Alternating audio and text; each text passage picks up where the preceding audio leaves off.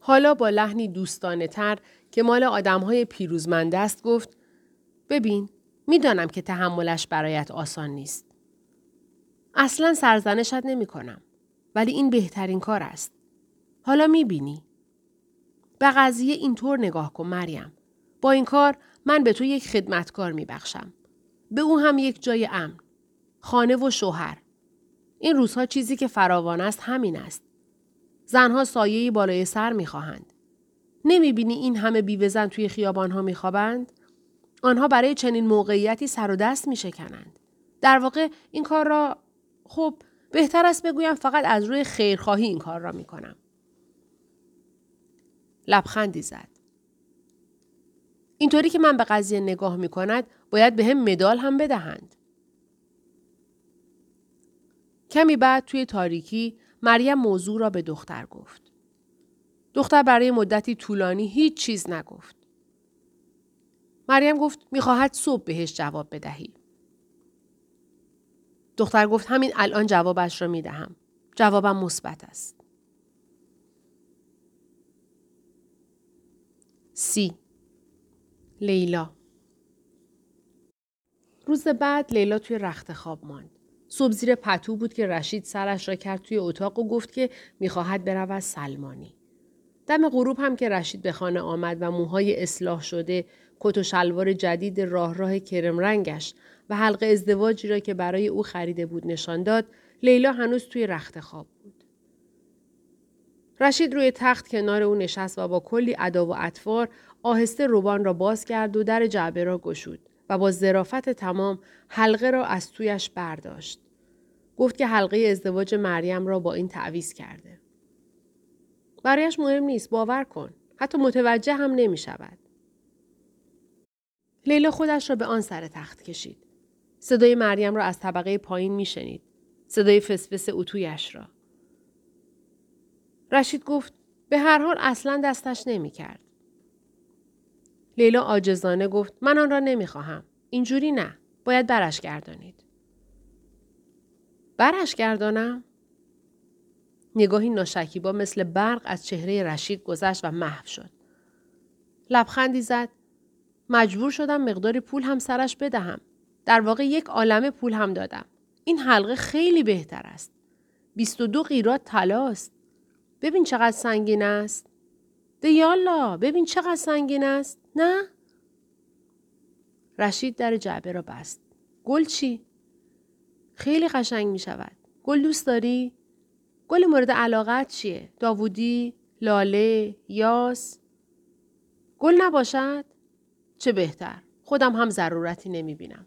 فقط فکر کردم ببین توی همین دهمزن یه خیاط سراغ دارم. توی این فکر بودم که فردا تو را ببرم آنجا و بدهیم اندازه را برای یک لباس مناسب بگیرند. لیلا سرش را به مخالفت تکان داد. رشید ابرو بالا انداخت. لیلا گفت به نظر من زودتر رشید دستش را روی گردن او گذاشت. لیلا نتوانست جلوی اخم کردن و کنار کشیدن خود را بگیرد. لمس کردن دست او مثل پوشیدن یک پلیور پشمی کهنه تیغ خیس بدون زیرپوش بود. خب به نظرم هرچه زودتر قال قضیه را بکنیم.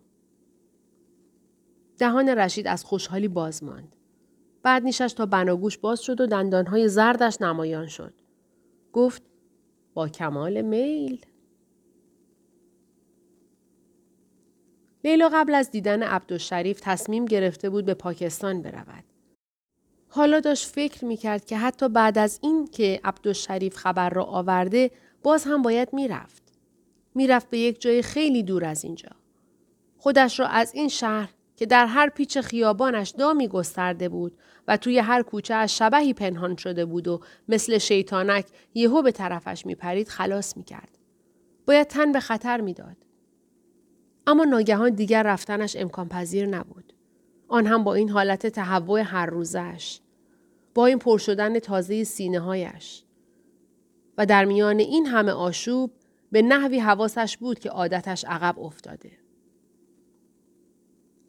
لیلا خودش را در اردوگاه پناهندگان تصور کرد. در زمینی برهوت پوشیده از هزاران ورق نایلون که به تیرک های موقتی بسته شده بودند و در باد سرد و گزنده بالبال می زدند. خود و بچهش را. بچه تارق را. زیر یکی از همین خیمه ها دید. شقیقه های بچه بیجان آرواره هایش بی حرکت و پوست بدنش لکه لکه و به رنگ خاکستری مایل به کبود. بچه را مجسم کرد که غریبه ها بدن کوچولویش را شستند. در یک کفن چرک مرد پیچیدند و زیر نگاه معیوس لاشخورها در قطع زمینی بادگیر چال کردند. حالا چطور می توانست فرار کند؟ لیلا فهرست شوم آدمهای زندگیش را مرور کرد. احمد و نور مرده بودند. حسینه رفته بود. گیتی مرده. مامان مرده. بابا مرده. حالا تارق. اما به طرز معجزه آسایی از زندگی پیشینش چیزی باقی نمانده بود. آخرین رشته پیوندش به لیلای قبلی قبل از آنکه کاملا تنها و بیپناه شود پاره از وجود تارق هنوز در درون او زنده بود. بازوهای کوچولیش داشتند در می آمدند و دستهای شفافش رشد می کردند. چطور می توانست تنها یادگار تارق از زندگی قبلیش را به خطر بیاندازد؟ لیلا سریع تصمیمش را گرفت. شش هفته از وقتی با تارق بود میگذشت. اگر دست دست می‌کرد رشید بدگمان می‌شد. می‌دانست کاری که می کند ناشایست است. کاری ناشایست، ریاکارانه و شرماور که بی انصافی بزرگی در حق مریم بود. هر چند بچه توی شکمش حتی قد یک توت هم نبود. اما لیلا از خودگذشتگی های یک مادر را احساس می کرد و پاکدامنی اولین چیزی بود که باید ازش می گذشت. دستش را روی شکمش گذاشت و چشمهایش را بست. لیلا بعدها آن مراسم بی سر و صدا را جسته گریخته به خاطر می آورد. راه راه کرم رنگ کت و شلوار رشید. بوی تند اسپری موهایش. جای بریدگی تیغ اصلاح درست بالای سیب آدمش. سرانگشت های زبر و تنباکویی او هنگامی که حلقه را توی دست لیلا انداخت. خودکار. خودکار نمی نوشت. جستجو برای خودکاری دیگر. عقدنامه. امضا. دستهای مطمئن رشید. لرزش دستهای خودش. دعا. توی آینه متوجه شده بود که رشید ابروهایش را هم مرتب کرده است. و مریم جایی توی اتاق داشت تماشا می کرد. نارضایتی او هوای اتاق را خفقان آور کرده بود. لیلا جرأت نکرد به نگاه خیره زن بزرگتر نگاه کند. همان شب وقتی زیر ملافه های سرد رشید دراز کشیده بود، رشید را دید که پرده ها را کشید. حتی قبل از اینکه رشید دکمه های بلوز و بند شلوارش را باز کند، لیلا داشت میلرزید. مرد مضطرب بود. انگشتهایش مدام با پیراهنش با کمربندش ور می رفتند. لیلا پستانهای شل، ناف ورقلمبیده، سیاه رگ کوچک وسط آن، دسته های انبوه موی سفید روی سینهش، شانه ها و بازوهایش را حسابی برانداز کرد. رشید گفت خدا به دادم برسد. فکر می کنم عاشقت شدم. لیلا از میان دندانهایی که تق تق به هم می‌خورد گفت چراغ را خاموش کند. بعد که مطمئن شد رشید به خواب رفته از زیر تشک چاقوی را که قبلا قایم کرده بود درآورد. با آن سرانگشت سبابهش را شکافت. بعد پتو را بلند کرد و گذاشت خون انگشتش روی ملافه‌ای که دوتایی رویش خوابیده بودند برود. سی و یک مریم در طول روز از دختر خبری نبود. جز جیرجیر تشک یا تالاپ تالاپ گامهایی از بالا. از او اثری نبود جز شرشور آب توی حمام یا برخورد قاشق به لیوان از توی اتاق خواب طبقه بالا. گاهی هم دیده می‌شد. شمایی گذرا از لباسی که از گوشه چشم مریم عبور می کرد. دستهایش روی سینه تند و تند از پله ها بالا می رفت. دمپاییهایش شلپ شلپ به پاشنه هایش می خورد. اما روبرو شدن اجتناب ناپذیر بود. مریم از کنار دختر رد می شد. توی راه پله، توی راهروی باریک، توی آشپزخانه یا دم در وقتی از حیات تو می آمد. اینجور وقتها وقتی با هم روبرو می شدند تنش آزاردهنده ای فضای بینشان را پر می کرد. دختر دامنش را جمع می کرد و زیر لب یکی دو کلمه عذرخواهی به زبان می آورد. و همینطور که با شتاب رد می شد مریم فرصت نیم نگاهی را به دست می آورد و سرخ شدن او را می دید. بعضی اوقات بوی رشید را از دختر استشمام می کرد. بوی عرق رشید، بوی تنباکویش، بوی اشتیاقش را از روی پوست دختر استشمام می کرد. خوشبختانه رابطه جنسی فصلی پایان یافته در زندگیش محسوب می شد. از مدتها پیش این گونه بود. و حالا حتی فکر آن اوقات طاقت فرسای خوابیدن با رشید هم دلش را آشوب می کرد. با این حال شب که می‌شد این قایم موشک بازی که بین او و دختر بود دیگر میسر نمی‌شد. رشید می گفت آنها اعضای یک خانواده اند. اصرار داشت که هستند و می گفت خانواده باید دور هم غذا بخورند. رشید که داشت با دست و پنجه گوش را از استخوان جدا می کرد گفت این چه وضعی است؟ ادابازی با قاشق و چنگال یک هفته بعد از ازدواج با دختر کنار گذاشته شد. مگر من با دو تا مجسمه ازدواج کردم؟ یالا مریم باهاش گپ بزن. آدابدانیت کجا رفته؟ همانطور که مغز استخوان را میمکید رو به دختر گفت دست خودش نیست. آدم ساکتی است. خدا را شکر. جدی می‌گویم. چون والا اگه کسی حرفی برای گفتن نداشته باشد همون بهتر که توی حرف زدن هم ناخون خشک باشد. ما شهری هستیم. من و تو. اما او دهاتی است. حتی دهاتی هم نیست. نه. توی یک کلبه گلی بیرون از ده بزرگ شده. پدرش او را آنجا گذاشته بود. بهش گفته ای مریم؟ گفته ای که حرامزاده هستی؟ آخه او حرامزاده است. ولی الحق و الانصاف خیلی هم بی کمالات نیست. خودت خواهی دید لیلا جان. اولا خیلی خوشبنی است. کارگر خوبی است. ادا و اصول هم ندارد. خلاصه اینطور بگویم. اگر قرار بود ماشین باشد حتما ولگا می شد. مریم حالا زنی سی و سه ساله بود. اما هنوز کلمه حرامزاده نیشش می‌زد. شنیدن آن هنوز هم باعث می شد احساس کند انگار آفت است. سوسک است. یادش میافتاد که ننه مچ دستهایش را می‌گرفت و می‌کشید. ای حرمزاده نیم وجبی دست و پا چلفتی. این بود مزد آن همه بدبختی که تحمل کردم؟ یک حرامزاده نیم وجبی دست و پا چلفتی ارسی برباده؟ رشید به دختر گفت و اما تو تو بنز می شدی. یک بنز نو براق درجه یک. اما اما انگشت اشاره چرب و چیلیش را بالا گرفت. آدم باید حسابی مراقب بنز باشد. میدانی؟ به خاطر احترام به زیبایی و خوشساخت بودنش. آه با این حرفایی که از ماشین می‌زنم لابد خیال می‌کنید من دیوانم. نمی‌گویم شما ماشین هستید. فقط دارم حرفم را اینجوری می‌زنم. به خاطر حرفی که بعدش پیش آمد رشید لغمه برنج را که توی بشقابش آماده کرده بود رها کرد. دستهایش همینطور روی غذا آویزان ماند و متفکرانه و موقرانه به پایین چشم دوخت.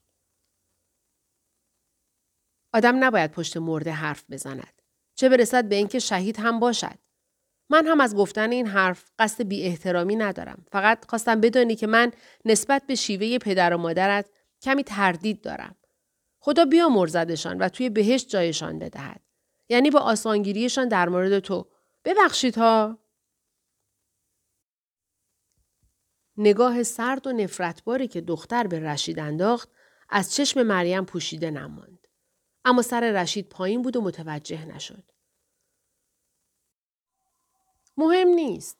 مهم این است که حالا من شوهر تو هستم و وظیفه دارم حواسم نه تنها به آبروی تو بلکه به آبروی همه ایمان باشد.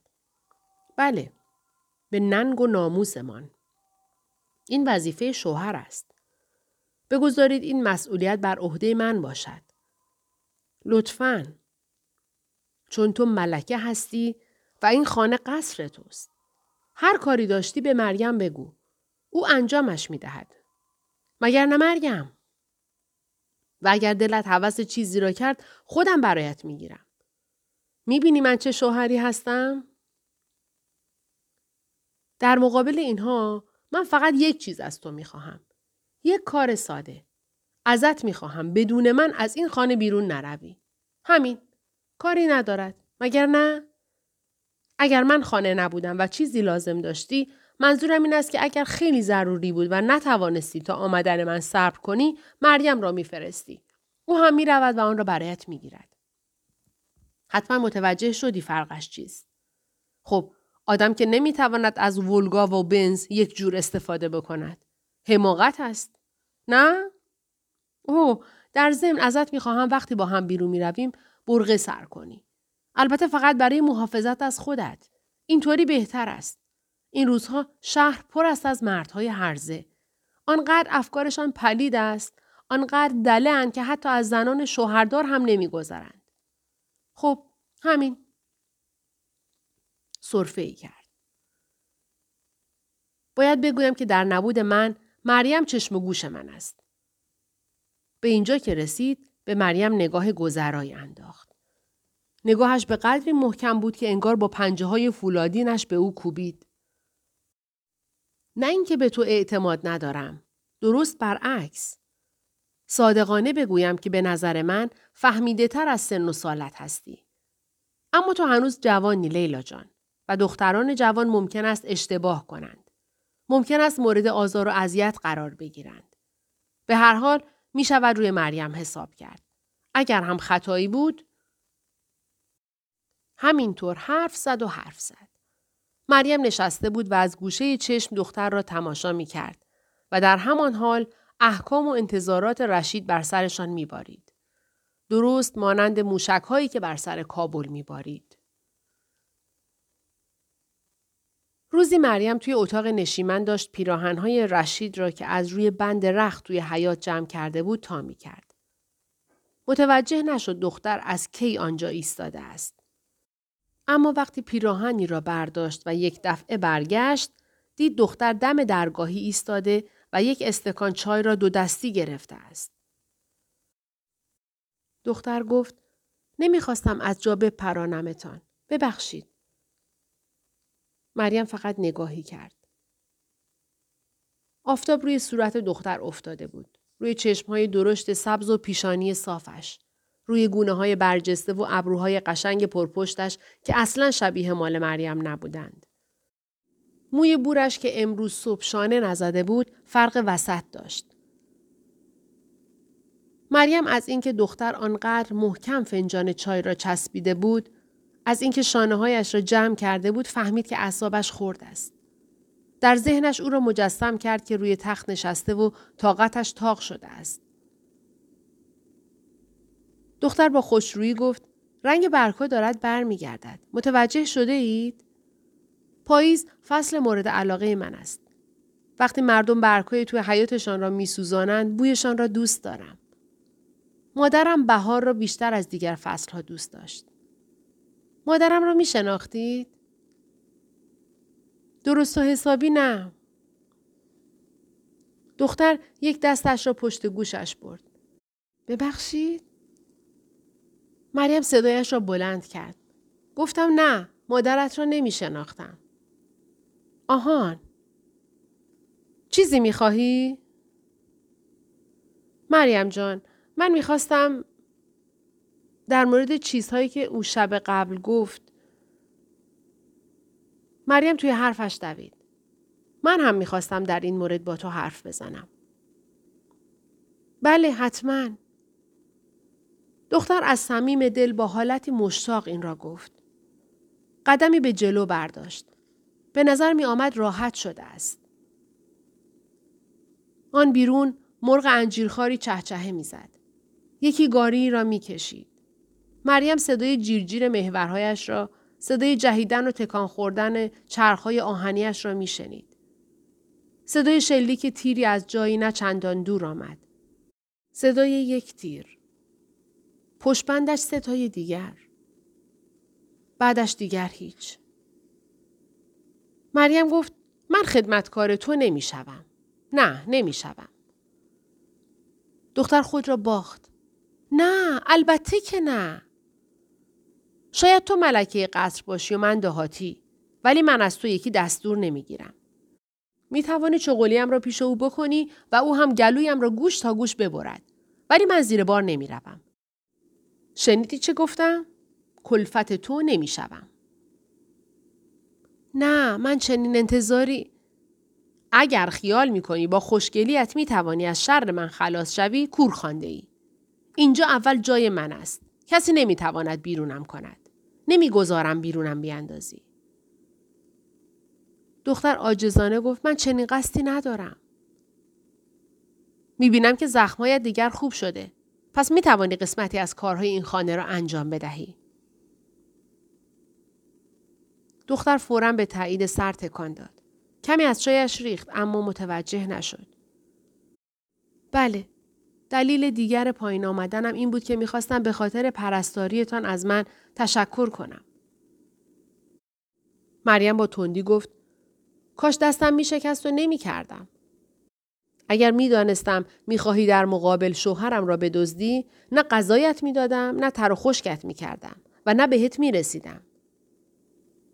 بدزدم؟ من باز هم غذا میپزم و ظرفها را می‌شویم. شستن رخت و لباس و آب و جارو هم با تو. بقیه کارها را هم یک روز من می‌کنم یک روز تو. و یک چیز دیگر. من نیازی به مصاحبت تو ندارم. اصلا خوشم نمی آید. فقط می خواهم تنها باشم.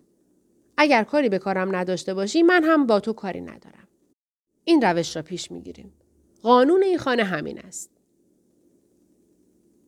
وقتی حرفهایش تمام شد قلبش تون تون میکوبید و دهانش خشک شده بود. مریم هرگز اینطوری حرف نزده بود. هرگز خواستهاش را اینجوری محکم بیان نکرده بود. این حرفها باید به هیجانش می آورد. اما اشک توی چشمان دختر جمع شده بود و قیافهش پژمرده بود. و مریم حس کرد رضایتی که از این تقیان به دست آورده ناچیز و غیر منصفانه است. پیراهنها را به طرف دختر دراز کرد. اینها رو توی کشو بگذار نه توی گنجه. دوست دارد لباس های سفیدش توی کشوی بالا باشد. بقیه توی کشوی وسط پیش جوراب ها. دختر فنجان را روی زمین گذاشت و دستهایش را برای گرفتن پیراهنها دراز کرد. کف دستهایش رو به بالا بود. با بغز گفت به خاطر همه اینها متاسفم. مریم گفت باید هم باشی. باید هم متاسف باشی. سی و دو لیلا لیلا سالها پیش را به خاطر آورد که یک بار در یکی از روزهای سرحالی مامان زنها توی خانهشان دور هم جمع شده بودند. آنها توی حیات پردار و درخت نشسته بودند و داشتن از دیسی پر از توت که وجمه از درخت توی حیاتشان چیده بود میخوردند. توتها درشت، سفید و صورتی بودند و بعضی هایشان هم مثل رگه های ریز روی بینی وجمه بنفش تیره شده بودند. وجمه همینطور که داشت با تمام توان مشتی توی دهان گندهش میچپاند گفت شنیده اید پسرش چطوری مرده؟ نیلا مادر گیتی گفت غرق شد دیگر نه؟ توی دریاچه غرقه غرق شد درسته؟ اما خبر داشتید؟ خبر داشتید که رشید وجم انگشتش را بالا برد و علامت داد که بقیه صبر کنند تا او توتها را بجود و قورت بدهد. خبر داشتید که رشید آن وقتها شراب میخورده و همان روز هم مست بوده؟ بله، شنیدم که مست بوده. پیش از ظهر. تا ظهر روی یک صندلی راحتی بیهوش افتاده بوده. اگر بغل گوشش توپ هم در می‌کردن پلک نمی‌زد. لیلا به خاطر آورد که چطور وجمه با دست جلوی دهانش را گرفت آروغ زد و چطور زبانش را لابلای آن چند تا دندان باقی مانده گرداند. خودتان دیگر می توانید بقیه ماجرا را حدس بزنید. پسر یواشکی می رود توی آب. کمی بعد می بیند دمر روی آب شناور است. مردم با عجله می روند کمک. نیمی از آنها می پسر را به هوش بیاورند و نیم دیگر پدر را. یک نفر روی بچه میافتد چیزی می کند تنفس دهان به دهان بهش می دهد. بیفایده بود. همه شاهد بودند. پسرک تمام کرده بود. لیلا به خاطر آورد که وجمه یک انگشتش را بالا برده بود و صدایش از شدت پرهیزگاری میلرزید. برای همین قرآن شراب را حرام می داند. چون همیشه آدم های هوشیار تاوان گناه آدم های مست را می دهند. همیشه همینطور است. لیلا بعد از آنکه خبر بچه را به رشید داد مدام آن ماجرا توی ذهنش میچرخید. رشید بلا فاصله روی دوچرخش پرید. به سوی مسجد راند و از خدا یک پسر خواست. آن شب تمام مدت سر شام لیلا مریم را زیر نظر داشت که با تکه گوشت توی بشقابش بازی می کرد. وقتی رشید ناگهان با صدای بلند و پرشور این خبر را به مریم داد، او هم آنجا بود. لیلا به عمرش چنین بیرحمی شادمانه ندیده بود. مریم با شنیدن این خبر تون تون پلک زد. چهرش برافروخته شد. بوق کرد و ماتم زده نشست. بعد رشید به طبقه بالا رفت تا به رادیو گوش بدهد و لیلا در جمع کردن سفره به مریم کمک کرد. مریم که داشت دانه های برنج و خورده های نان را از روی سفره برمی داشت گفت اگر قبلا بنز بودی حالا دیگر نمی‌دانم تو را چی تصور کنم. لیلا خودش را به آن راه زد و گفت قطار. شاید هم یک جنبوجت گنده. مریم کمرش را صاف کرد. امیدوارم این مسئله را برای در رفتن از زیر کارهای خانه بهانه نکنی. لیلا دهان باز کرد تا چیزی بگوید اما منصرف شد. به خودش یادآوری کرد که این وسط تنها کسی که گناهی ندارد مریم است. مریم و بچه. کمی بعد توی رخت خواب لیلا زد زیر گریه. رشید چانه لیلا را داد بالا تا بداند چی شده. ناخوش است؟ موضوع بچه است؟ مشکلی برای بچه پیش آمده؟ نه؟ مریم اذیتش کرده؟ آره همین است. مگه نه؟ نه. به خدای احد و واحد همین الان می‌روم پایین و ادبش می‌کنم.